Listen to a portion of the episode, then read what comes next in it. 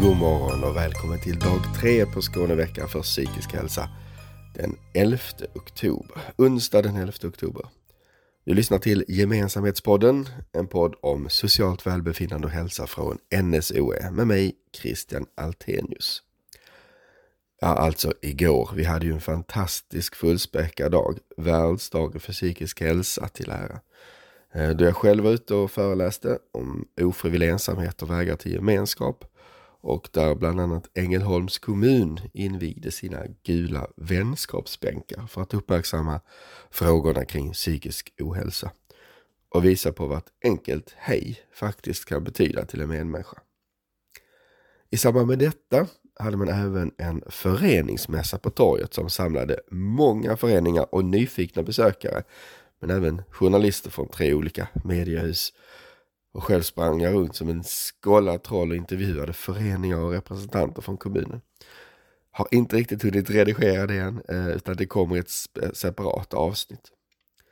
Men idag är det alltså onsdag den 11 och eh, dag tre på Skåneveckan och jättemycket som händer även idag. Så här kommer några tips.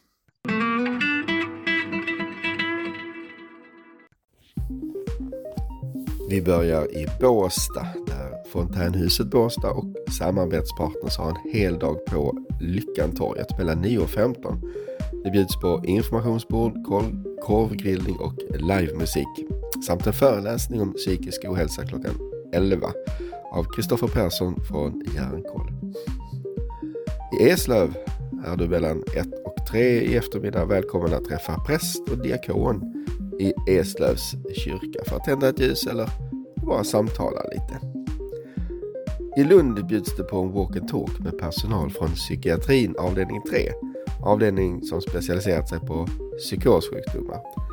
Samling vid psykiatrins huvudgång klockan 10.30 för denna walk and talk, där du alltså får möjlighet att träffa personal. I Vellinge klockan 14 kommer Sebastian Nilsson från Aldrig ensam att föreläsa i aktivitetshuset Korvet. Temat är psykisk ohälsa.